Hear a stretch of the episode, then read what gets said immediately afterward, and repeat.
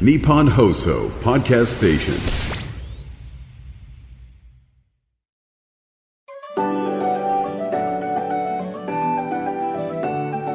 竹内義恵のティータイムス始まりました。竹内義恵のティータイムズ毎回大手企業からベンチャー企業まで経営者の方企業を代表する方をゲストにお招きして仕事へのこだわり時代を生き抜くヒントなどお話を伺います。パーソナリティは私竹内義恵が務めさせていただきます。最近はちょっとバタバタしていましたっていうのはもう子供がいる人はみんな経験するであろう。子供の体調問題みたいなのにものもすごい今までで一番ぶち当たりまして、えー年末年始からずっと息子が体調不良で最初は、えー去年末ぐらいかな。最初は胃腸炎だったんですね。でまあそれがでも治ってで治ったけどなんかその後も咳したりなんかなかなか体調が優れない。中突然年明けみんなで旅行に行こうみたいな感じで熱海に家族で旅行に行ったんですね。で行っている間のその車の中で息子がだんだんだんだんなんかちょっと辛そうにし始めてそれまでめちゃくちゃ元気だったんですけどでついホテルに着いた頃にはもうグダーってしてて触ったら暑いんです。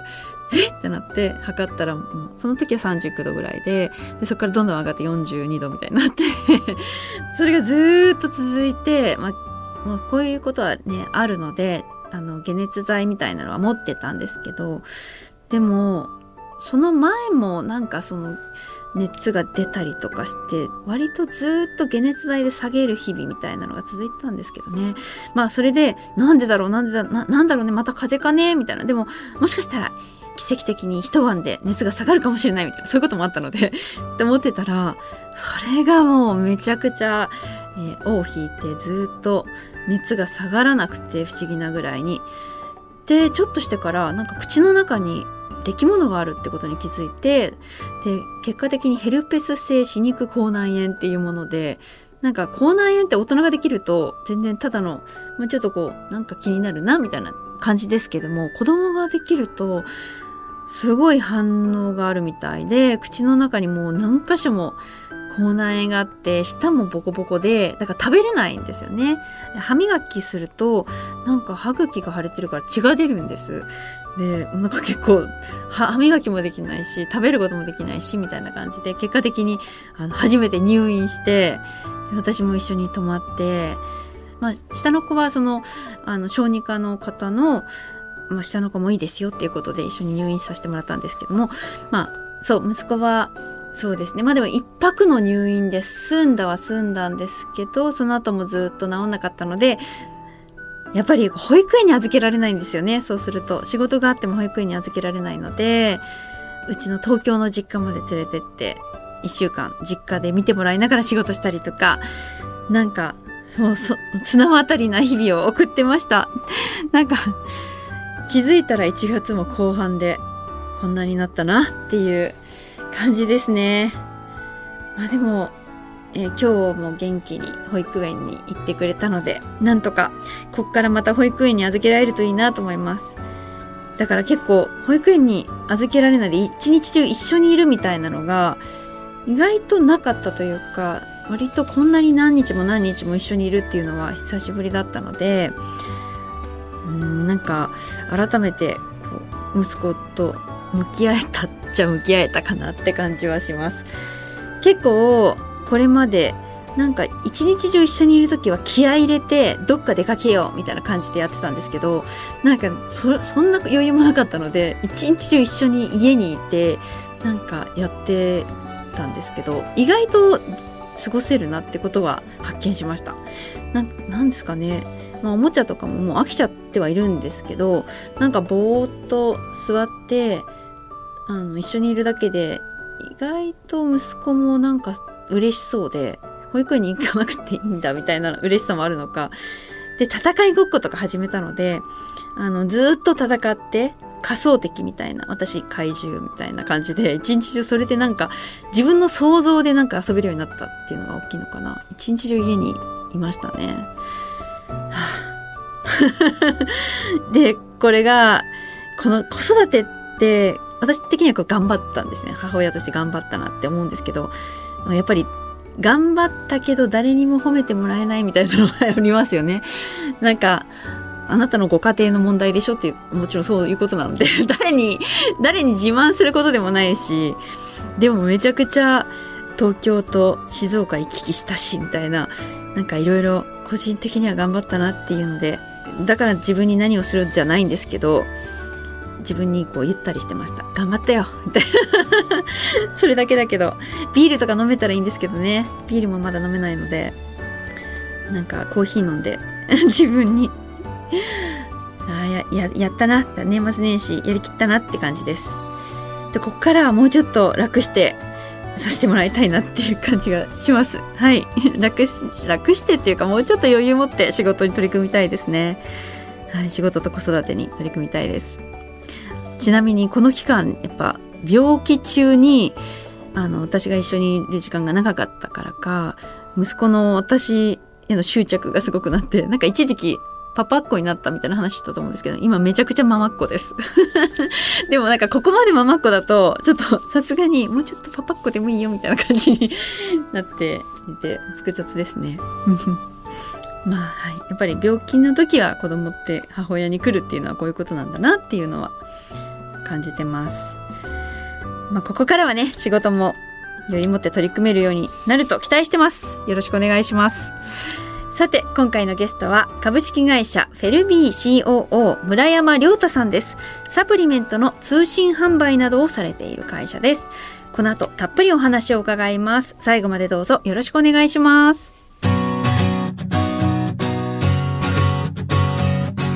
竹内義恵のティータイムス。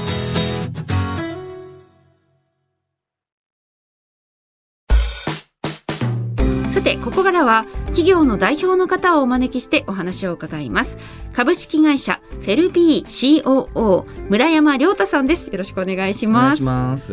まずはプロフィールをご紹介します。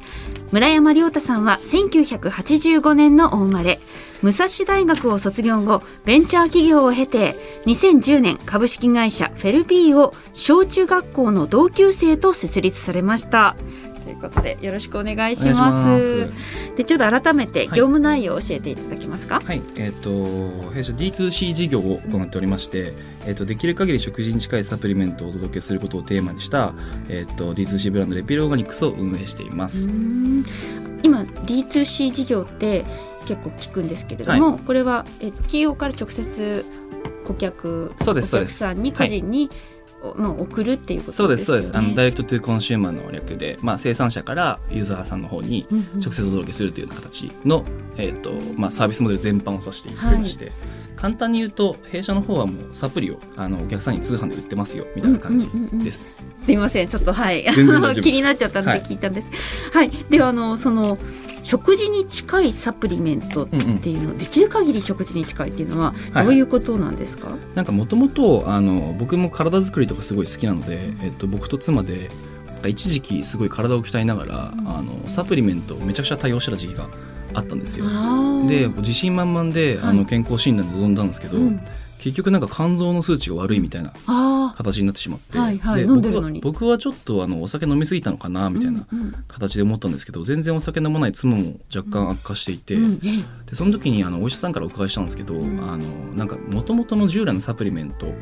だと結構あの肝臓で代謝されることが多いから、その添加物とかそういうのが多かったりたくさん取りすぎてたりすると、結構その肝臓に負担をかけちゃうことが多いみたいですよみたいなことを言われて。えー、逆に。そうなんですよ。なんであの健康のために飲んでるのに本末転倒だなっていうところがありまして、で弊社ちょうどサプリメント事業等々やっていたので、はい、これってその問題解決とかに生かせないかなっていうところで、うん、あのこの食事に近いっていうテーマいわゆる添加物とかをなるべく除いて、はいはいはい、あの素材も、えーと、原料もなるべく少なくして、うん、っていう開発に着手したっていうような形ですね。へあじゃあもうご自身のそういう気づきから始めようということだったんですね。はい、え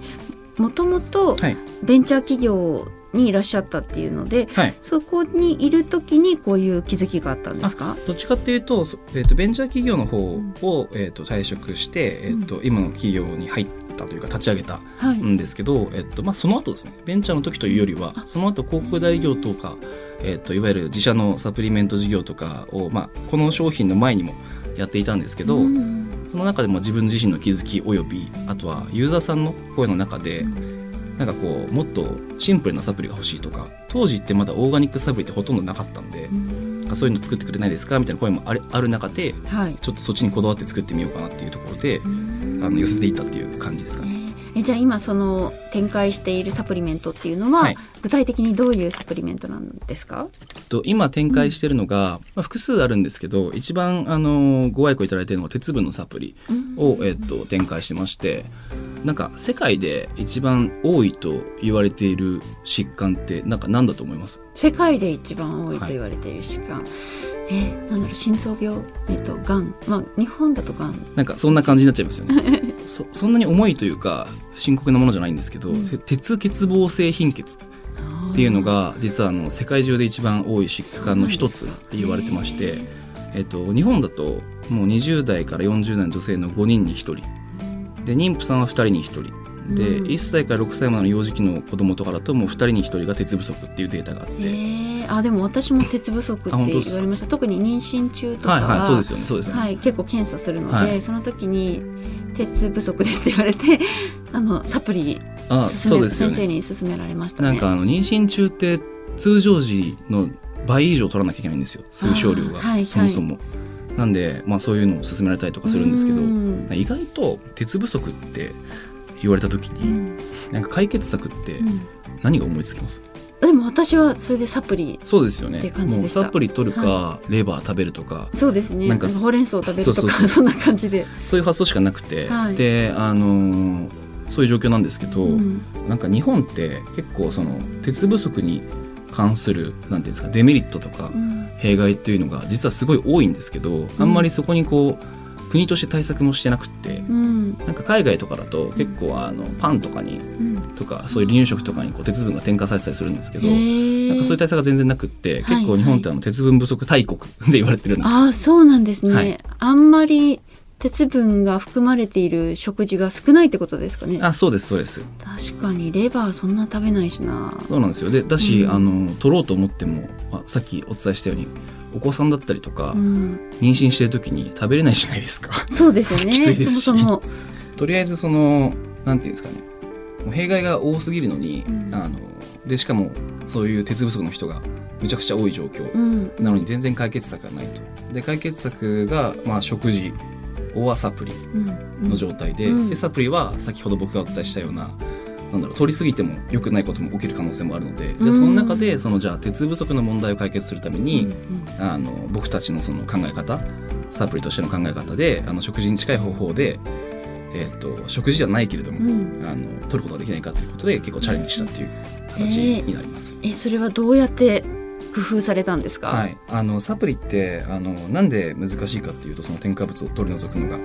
なんか形を作るあの不経剤っていうのと、うんうんあとはその形を作ったものに対して活託剤っていうそのなんですかね打錠したやつをこう剥がすために活託剤っていうのを使うんですけど、うん。それがあの日本だとほとんどもう化学添加物化学合成化学物とか石油由来のものとかをと使ってるんですよ。基本的には。はいはいはい。でなんかあのただ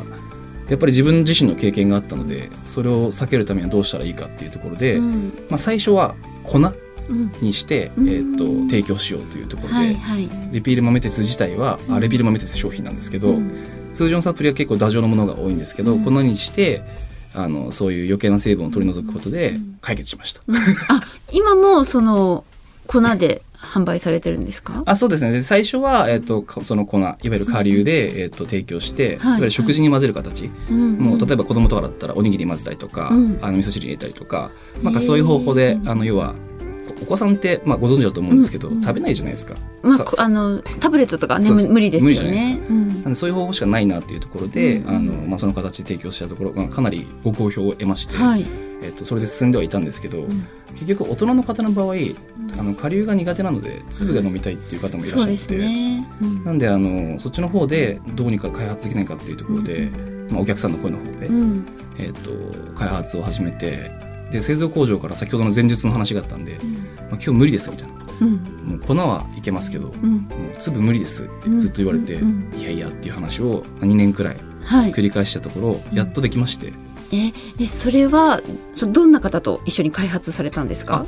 通常のサプリを、えっと、作る企業の流れというのがいわゆるその原料会社さんとかから、えっと、こういうサプリの形がありますよっていう形である程度、まあ、パッケージみたいな形になって、うん。あのいわゆる製造委託工場にお願いして作るっていうことが多いんですけど、はい。えっと、弊社の場合もその方法だとそもそもあの無理ですよっていうお話をいただいてたので、いわゆるその原料メーカーさんの中の、うん。いわゆるまあ分かりやすく言うと博士みたいなうん。原料博士号とか取ってる方がいらっしゃるんですけど、はいはい。と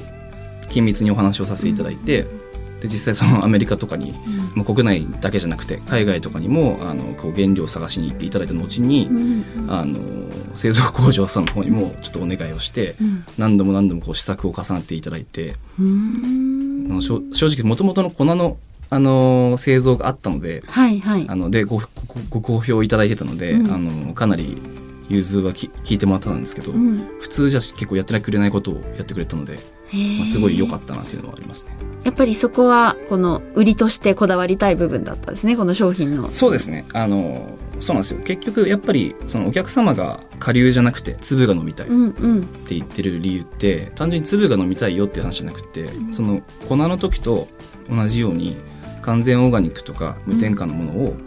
粒でも飲みたいよってうん言ってくれてることだと思ったんですね。そうですね。はい、あの弊社にそれは共感していただいているということは、じゃあそれで作るしかないじゃんっていうところで、うん。あの頑張って作ったっていう感じですかね。へえあそれでも他の人ができていなかったことが実現できるですね。その粘り強くやってるとね。やってみるとできたみたいな、ところあで今でもたまに作るとうん。たまに失敗したりするんですよ。錠剤はもうそれ東京都でできたりするんですけど、うん。最終的に打状の形にする時にこうプレスしてあはいはいはい。こう取るんですけど、うん。そこにくっついたままになっちゃったりとかあっていうのを防ぐぐために買ったく剤っていうのを入れるんですけど、あーなるほど、はい、それをくっつきやすくなっちゃそうとかあるんですかね、はい。へえあーえーじじゃあ今はそのタブレットで販売していて反応はどうですか？ブレットの方が正直いわゆる大人うん。の方はその方が続きやすいって方実は多かったりとか、はい、ただあの食事にあのこう混ぜるのが習慣化している方はやっぱり粉の方がいいよねとか、いはい。なんかもう反応はまちまちなんですけど、うん。まあ逆にこうさまざまな需要に応えられるようになったので、うん。すごい良かったというか、まあ、苦労して作ったことに対して喜んでいただいたので、うもんのすごい感動はしてます。あーえいえっと今そのサプリメントっていうのは鉄分のサプリメントはい。を展開してるっていう感じですか、一応他にも鉄分以外にも葉酸とかっていうのをやってたりとか、うん。あとは今後完全アレルゲンフリーのものとか、うん。あとはまあ別の成分とかも展開してるんですけど、まあ、現状で言うと鉄と葉酸の2つです。うん。あ葉酸とか、まあ、鉄も葉酸もどちらも妊娠中にお世話になりましたけど、やっぱ妊婦の方とかって多いんですか？利用される方そうですね多いと思います。ど。どういう方が顧客とえっしては、と、一番多い顧客のラインで言うと、うん。実はその小さな子供を持ってる方、えー。いわゆる3歳から小学校低学年の、んえっと、お子さんを持たれてる方が一番多くて、まあ、そのラインがあの一番好き嫌いが多くてうんかつ鉄分不足も多いんところ、でかついわゆる発育に差がいろいろ出るじゃないですか。うんっていう中でその栄養の偏りがあると、うん。結構気にされる方が多かったりとか、へー。であとは一番まあご存知の通り手のかかる時期なので、はいはい。あのまあなんていうんですかね。栄養を取るにもちょっと楽をしたい、うんうんまあ、その中でもこう体に気を使ったものとかを食べさせてあげたい、えー味はそんなしないんですか？味はねあの豆由来なんでちょっときな粉っぽい感じ。あ薄く豆の風味がするるみたいな、ーでもまあ嫌だって感じにはならないですね子供もそうですね。結構だからな味噌汁とかに、うん。あとヨーグルトにかけたりとか。あのヨーグルトときな粉合いますもんね。なんで結構、うんあの苦手っていう声もありますけど、うん。あのほとんどの方は食べてくれるバレないよっていう感じで、うん。えこういう商品の場合、どうやって顧客を獲得していくんですか？やっぱこう一からじゃないですか、はい。どうやってファンっていうか買う人をはい掴むのかなっていう、すごいむ具体的なこときますね。まあはい広告とかなんですか？あそうです。広告です基本的には。うん。もともとそのウェブマーケティングが弊社というか僕自身が得意だったというのもあったので、はい、基本的にはあの広告を使って。そっか。もともとそういうお仕事されてたから。そうですそうです。もう宣伝の仕方っていうかあのアピールの仕方はもううん他のところで知っていたっていう、そうですね。なんかただあのずっとやってきた中であのただ単純に広告をかけてももう売れる時代じゃないですし、うん。あの売れたところで続けてくれないんですけど今回の商品の場合はやっぱその社会課題が鉄不足だよね。うん。で全体的にあるよねっていうところと日本人は特にそういうのあるよね。うん。でかつあの生活習慣上、えっと、それを変えていくのが難しいよねっていうのがあってじゃあ鉄不足ってこんな弊害がありますよっていうことを、えっと、お客様の方に投げ投げかけてその解決策ってこれですよっていう話をすると、要は元々のニーズがすごいあったので、うん。あのまあ、あとはテクニックがついてくるような形でへえっていう形なんですけど。やああなるほど。っぱり商品開発が大事ですね。あまずは商品開発が大事、い、い商品を作ることが大事ってことですね、はいえーであのこちらは小中学校の同級生と会社を立ち上げてはいはいはい。いらっしゃるっていうことで、結構長い中のはい。お友達と一緒にねっていうことですよね。はい。えーどうですか？やっていらっしゃって。いやまあ先ほどあの実はその弊社の CFO 財務担当が実は同じあ。ゼミだったはい。竹内さん。その大学のゼミ。はい。みたいな話もあるんですけど、まあ、今言ったような、うん。あの長い期間でのお互いのバックボーンをしてる分、うんなんかある意味気をつかなくていいというか話し合いやすいというか、うんこの人はこういうバックボーンでこういう考え方だからっはいはい。ていうのはやりやすいかなとは思うんですけど、なんかデメリット的なことで言うとなんか友達感を薄れましたね。ああなんかそれは前もはいこちらに出ていただいた方がおっしゃってました。はいなんかもともともっと友達だったのうに、んなんか言えないまあ気を使うことも増えたっていう。そうですね。いやまあ真剣に事業に取り組んでるんでみんなが、うんうん。お互い言い合うことも増えるしあの考え方がたまに違ったりとかもすると思うんですけど、うんうんなんかでも逆に友達感が薄れた方があの同級生とかとやってもうん。うんずっとうまくやっていけるのかなっていう気はします。まあすごい大事なパートナーってことですもんね。仕事にもた関わってくる分、はい。より一層大切にしなきゃっていはい。う意識は芽生えそうですけど、はい、へえ。いやあの仕事のこだわりや企業理念っていうのはどんなものがあるんですか？はい、一応企業理念で言うと、えっと、ヘルスケアを通じてウェルネスな社会を作るっていう企業理念でやってまして、うん。やっぱり健康が大事だと思うので、まあ、体の健康および心の健康を担保できるようにあのそういうサービスを展開していくっうん。ていうのを、まあ、企業理念にしてます。うん。で大事にしてるところで言うとあのさっきの豆鉄の開発の話でもあったんですけど、や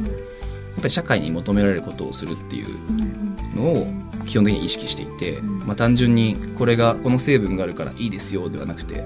それがまあちゃんと求められてるのか。うん。あとはその社会の定義がやっぱり変わってきてると思うので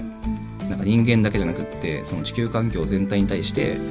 あのそれが配慮したサービスであるのか商品であるのかっていうのをこう意識してやっていくっうん。ていうところにこだわりをしてますね。うんいやあのこれからこういうことをしたい夢とか目標ってありますか？夢とか目標ですか、うん。そうですね。まずはあの今あの大変ご好評をいただいておりまして、まあ、おかげさまで4年連続あのフェリチン鉄サプリナンバーワンとかをえっと日本だけじゃなくてアジアも含めてえーもう取得できているのであの、まあ、この輪をこう広げて直近の目標でいうとその鉄分の大切さうん。とかをこう広げていってう、んで、えっとまあ、日本から鉄分不足の人を少しでも減らせたらいいなうん。っていうところが直近の目標で、まあ、あとはそのたくさん足りない成分とか人に足りていない栄養成分とかもまだまだあるのででうん。自分たちの取り組みがある程度評価されたなっていう証拠だとも思うので先ほどのナンバーワンというのは。なので他の、まあ、栄養だったりとかうん。サービスとかも展開していきたいなっていうふうに思ってます。えーナンバーワンってすごいですね。こういう特に鉄分に関するサプリメントってすごいいろいろあるとはい、あのー想像するんですけれども。そうですね。ちょっとあの語弊があったらあれなんであのちゃんと訂正しておくんですけどあの鉄分サプリっていろんな種類があるんですけど、その中でフェリチン鉄ってサプリがあって、はい。それがそれの中でナンバーワンっていう。へえでもその中でこうナンバーワンを取るためにはどんな部分がみんなを魅了しているんだと思いますか？うん多分なこういう言い方をするとちょっと怒られるかもしれないんですけど多分弊社が一番お客さんに向き合って商品作ってるなっていうのはうん正直自信としてありまして、うんまあさっき言ったような添加物とかを絶対にもうげ主原料だけじゃなくて入れないとかってやってる人いないんですよ、うん正直あの最初のロットとかはめちゃくちゃ原価高くてなんですけどやっぱそういう細かいこだわりが多分受け入れていただいてるのかなっていう気はします。うんはい、ありがとうございます。ちょっと興味深くていろいろと聞いちゃいました。ありがとうございます。すいません、ありがとうございました。ということで、株式会社フェルビー COO 村山亮太さんにお話を伺いました。ありがとうございました。ありがとうございました。竹内義恵のティータイムズ。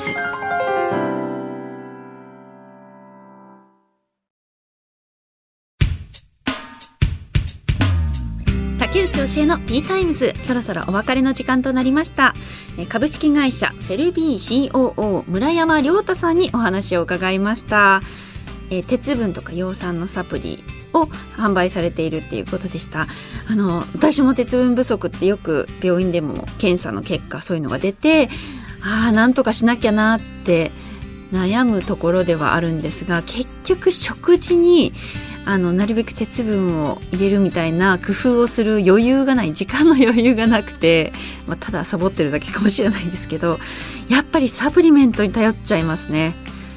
特に鉄分とかはやっぱりサプリが一番いいかなって思うんですよね。うんなんかそういう人多いと思います。なんかこれからも需要はかなり増えていくだと思うんですけれども、まあ、そんな中でねやっぱりこう鉄分を扱っているサプリメントが多い中でどう顧客を掴んでいくかみたいなそれは個人的に興味があったのでっていうのはやっぱ選ぶ時皆さんもどの会社にすればいいのかなって思いませんか？ねなんかどれがいいのかちょっとよくわかんないなみたいなところはあるのででそこでどいかに信頼を勝ち取っていくのかっていうのは生産者側の話を聞きたいなと思ったのでちょっといろいろ聞いちゃいました。